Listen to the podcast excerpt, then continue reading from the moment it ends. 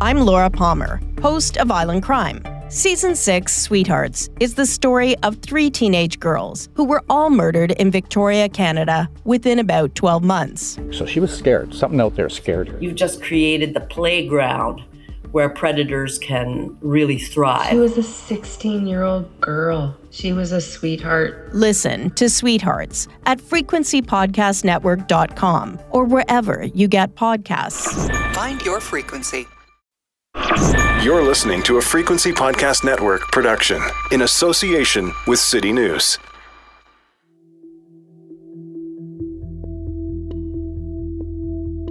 I don't care where you live in this country. If it is a city of any size, or even a large town, there's probably an encampment in one of your parks. It may have been there for months, at this point, for years. And winter is about to hit hard. Ever since Canada's housing prices and rents began to climb towards the sky, the number of people living on streets or in parks or, during the pandemic, in temporary shelters and hotels and other buildings has spiked, and it hasn't stopped. I would tell you by how much, but as you're about to learn, that's a problem too. Cities across this country have responded in different ways. Some by tacitly allowing the encampments, others by violently tearing them down and all sorts of measures in between. But what very few municipalities or governments at any level have done is actually tackle the root cause or create the sort of housing at scale that would make a difference. And now, as the coldest time of the year approaches, as temporary pandemic shelters close, pushing hundreds into the streets, and as even the West Coast sees a sudden dump of snow, the whole thing is about to come to a head. So maybe we should do something about that. And by that, of course, I mean our elected officials, but also like you and me, right now. So, how?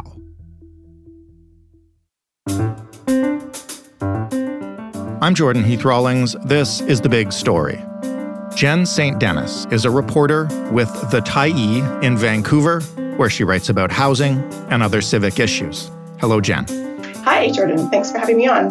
You're welcome. Um, it's a good time of the year to talk about homelessness, I guess, uh, given the current state of the crisis in Canada. Any time is a good time.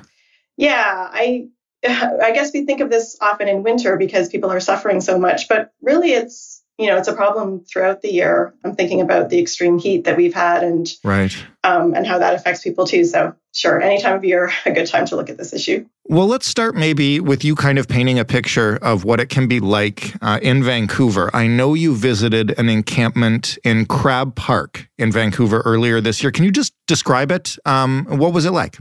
Yeah, in my reporting, I try to kind of check in on these large encampments every so often. I usually arrange with an advocate to just kind of go around and um, speak to anyone who wants to speak and just kind of see what conditions are like. So I went to Crab Park um, way back in the spring, and it's been there for a while now since. Uh, 2021 is when they moved there. Um, Crab Park is a park that's kind of carved off from the rest of the city. It's separated from the downtown area by a road and an overpass, and it's right next to the port. So there's not a lot of houses around it or people that live. Right. So people went there after um, they had to move out of first Oppenheimer Park, which is a park in the downtown east side, and then Strathcona Park, um, which is another park in more of a residential neighborhood.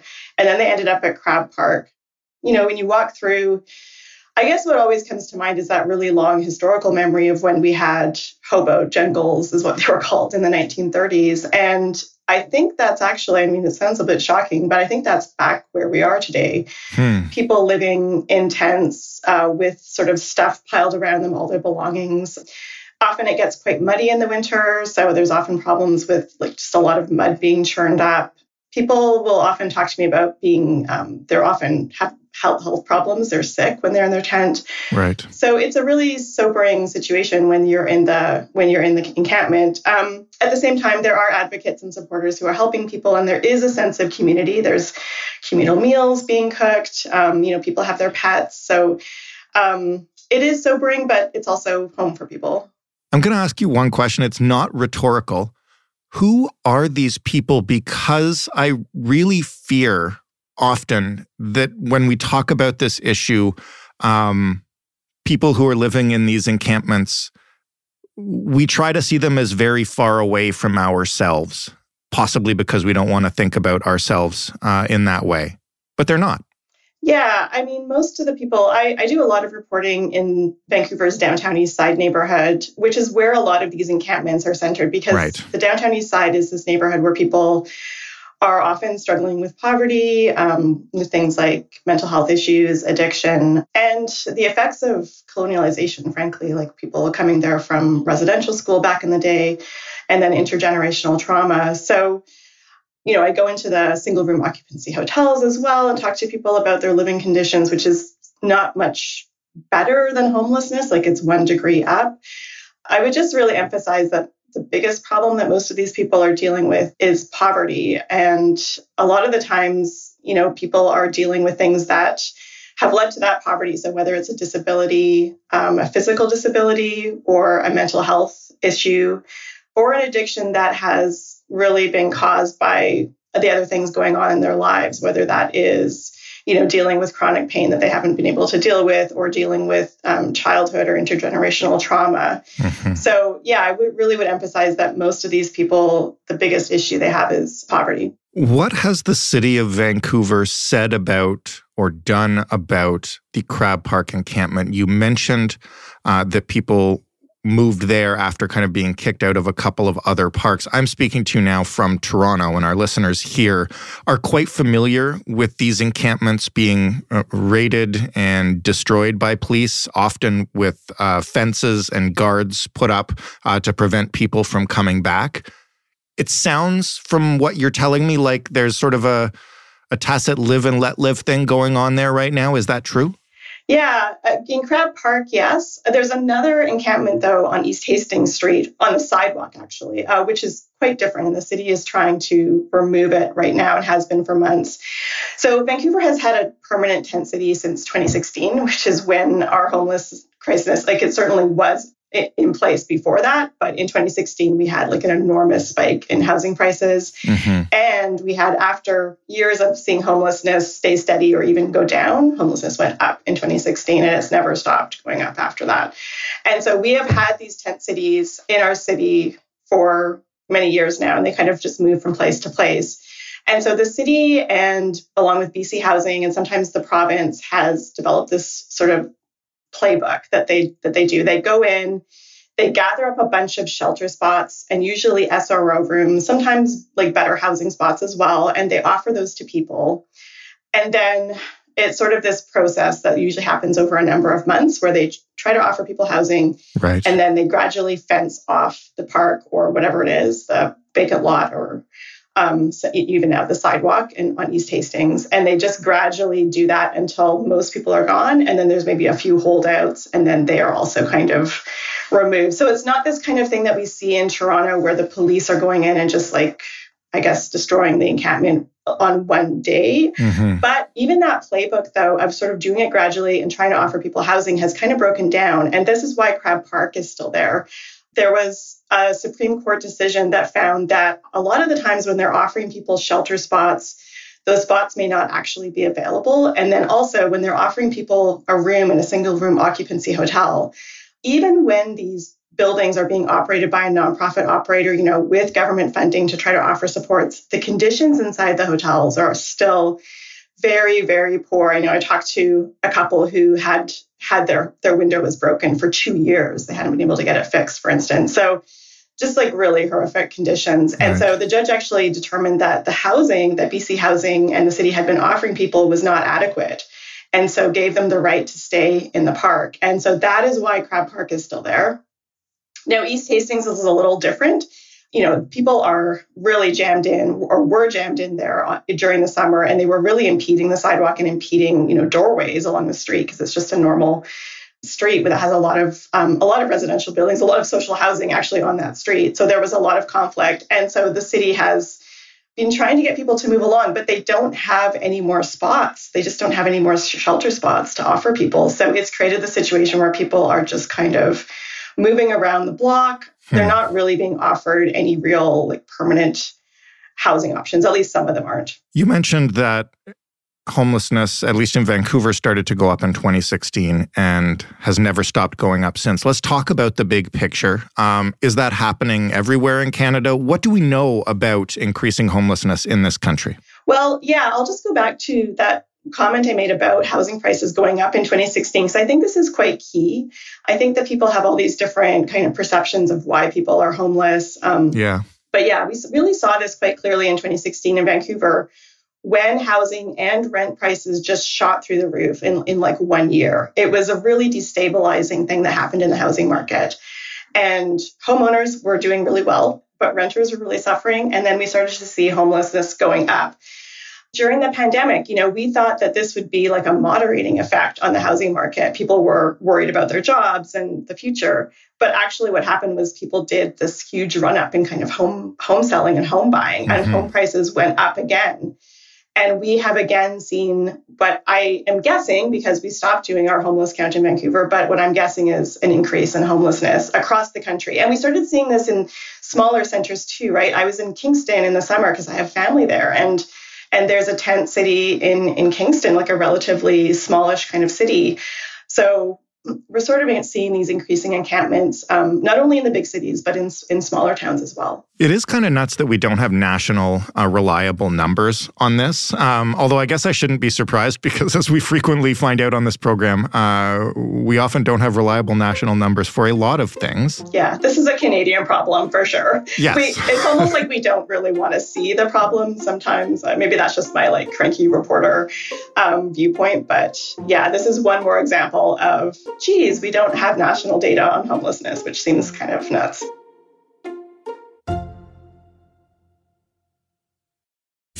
My name is John Cullen, and I want to tell you a story. It's a story about a scandal, broken relationships, gossip, rumors, money, corporate rivalry, and curling. It's the story of Broomgate, how a single broom, yes, a broom, turned friends into foes and almost killed the 500 year old sport of curling. It was a year I'd like to forget. Broomgate, available now. Are there numbers um, either at the front end that indicate homelessness is coming or the back end that can tell us um, what we need to know about if it's on the rise or not uh, at scale. For a recent story, I wanted to pull out and take a more national view. And I did kind of look at a range of things. So I talked to this organization um, called the Canadian Alliance to End Homelessness. And they actually did have some numbers. They work with 40 communities across Canada, and 19 of those communities keep detailed data. And so then they sort of said so those 19 communities that keep detailed data 70% of those had recorded increases in chronic homelessness and of those okay. increases the average was 60% and i'm like wow. okay well 19 communities you know that seems like a pretty high increase i also looked at food bank use because that's an early indication of homelessness and yes we know that across the country food bank use is up by about 20% and then, you know, I really have to pay attention to the numbers in British Columbia. The coroner came out with um, these pretty shocking numbers that homeless deaths have gone up and gone up a shocking amount. Um, in 2019, there were 129 homeless people who died, and in 2021, that num- that number nearly doubled to 247. So that's okay. to me that just indicates, you know, there's something. All of those numbers together, we can kind of pull them together and say, like, yes, the thing that you're seeing, which is, you know, probably you're seeing an encampment in your home community. It's probably an indication of something going on. One of the things that we're constantly talking about uh, here in Ontario, probably in BC too, and certainly the federal government is talking about this a lot recently, is the need for more affordable housing to help end homelessness. What is being done on that front by the federal government? And when you talk to the experts, What do they say about how much of a difference that makes in terms of being able to actually get people off the street and into this affordable housing? Yeah, I think this is a continual challenge. So we have seen both the federal government and, you know, in BC, we've seen the provincial government both really, really focus on sort of developing these housing programs. And that's that's a good move. And the federal one is called the National Housing Strategy a lot of experts really pin, you know, our homelessness crisis on the federal government because back in the 80s and then really uh, there was a hard cut in the 90s where they just got out of building housing entirely and they left it to the provinces and they focused instead on encouraging home ownership. Right. And you know, there's multiple experts who say, you know, we didn't have mass homelessness before this period and this was a really disastrous move. So it's a really great move that in 2017, you know, with the election of the federal liberals, they started this national housing strategy again and said, we're going to get back into housing. I think, though, what we've heard from every expert I've talked to is that the money that they've committed and the housing targets they've committed have just not been adequate. It's just not a large enough program. I talked to an expert who said, you know, we used to build like 16,000 units of affordable housing, like whatever range that was a year. And now we're kind of, we have right now our tar- the federal target is like 16,000 over five years. So it's just, it's far below what we used to do. And it's just, it's not really adequate. And there was a recent Auditor General report as well that kind of talked about how they weren't actually they weren't actually even measuring what the impact was. And some criticisms too about whether the people who are in most need of housing, so people who need deep, deep subsidies, which is the hardest housing to build because you mm-hmm. need the mm-hmm. most money to prop it up, questioning whether those people were being well served by the national housing strategy. When we talk about building housing too, you know, even in policies change tomorrow, uh, those actual roofs over people's heads are still years away. What can make a difference in terms of stemming the rising tide like right now? You know, uh, I'm I'm assuming that in basically every community, shelter space is maxed out. It's certainly mm-hmm. the case uh, here in Ontario and in BC. What can we do to mitigate this? Well, I when I was talking to Tim Richter of the Canadian Alliance to End Homelessness, he had a really interesting take on this, and I had never heard this before. Maybe I'm just maybe I just have never talked to the right people. But he argued that you know it's great we're building new housing, but it takes time to build it, and meanwhile we we are losing way more affordable housing than we're building just because it's the rents are rising it's being like renovated into you know more middle class or upper class housing so mm-hmm even though we're building new housing and that's great, we are not doing it at the rate that we need to to kind of maintain our stock of affordable housing. And uh, Tim actually really argued for treating this as like more like a natural disaster. So he argued, he said, you know, when there's flooding or a wildfire and people have to leave their homes, you know, they get housed and they get supports. Um, why would this be any different? And so he was arguing for some sort of income support, sort of like the CERB program that we saw during the pandemic, which was right. like an emergency support to um, make sure that people did not become homeless and did not get so far out of you know the economic system that they just went into poverty. So he's sort of arguing, you know, I think we're at that point where we're seeing this wave of homelessness and it's a huge problem and we need to look at how to prevent people from falling into homelessness. Um, and the cost of living is a huge issue that's both affecting people on rent and just on basic things like groceries. And so he was really arguing for some sort of emergency income support program to prevent people from becoming homeless. In the meantime, aside from pushing for that stuff and pushing governments on housing, um, what can people who are listening to this right now do to help it scale? Like, and I guess what I'm trying to figure out is where are our resources best used if we're trying to make this coming winter uh, more livable for people who are struggling with this? So I know there's, you know, this is the time of year when we're thinking about giving to charities, and there's lots of great charities out there that are doing a whole bunch of things from running shelters to feeding people, collecting blankets and um, warm clothing for homeless people. And those those charities are great to support. I would kind of encourage people though to look a little bit beyond that and think about, you know, if if a new social housing development was proposed in my neighborhood and people who had been homeless, if there was talk about housing them, you know, in my neighborhood on, on my block, how would I feel about that? And what do I need to learn to maybe feel okay about supporting that decision? Because a lot of the time we see you know, new housing proposed in neighborhoods.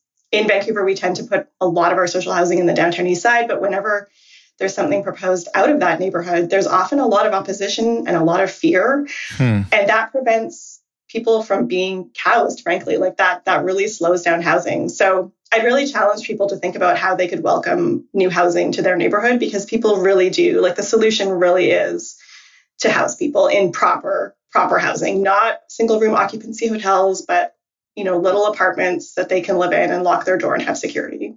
Last question. When you talk to these folks uh, in Crab Park or elsewhere, what do they see on the horizon and, and what do they need? Well, what they often talk about is how when they're offered these options, like a shelter spot or a single room occupancy hotel, they've had really bad experiences living in those places. You know, in hmm, shelters, yeah. they've had their stuff stolen.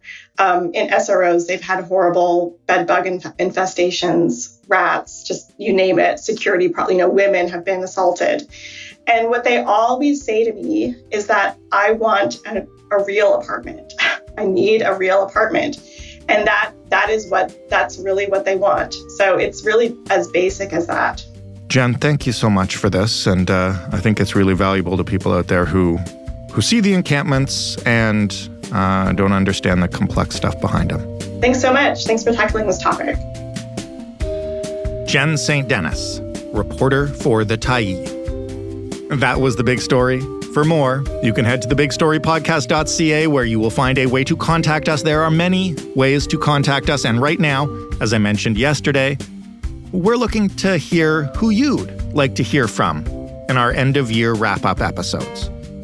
We'll only be doing a couple of them, so we probably won't focus on one particular specific issue, but rather an overview of a year that has enough in it for 10. So, if you have an idea, if you have a favorite guest or a favorite friend of the show, send it along to us. You can do that on Twitter at The Big Story FPN. You can, of course, email us hello at thebigstorypodcast.ca, and you can even call 416 935 5935 and speak your wishes into existence. This podcast is available wherever you get them. And of course, it's available on smart speakers. Just ask yours to play the Big Story podcast. Thanks for listening. I'm Jordan Heath Rawlings. We'll talk tomorrow.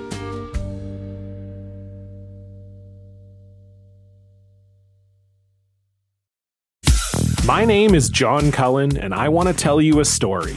It's a story about a scandal, broken relationships, gossip, rumors, money, corporate rivalry, and curling.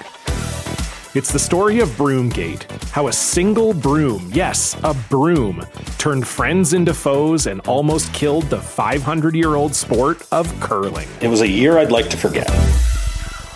Broomgate, available now.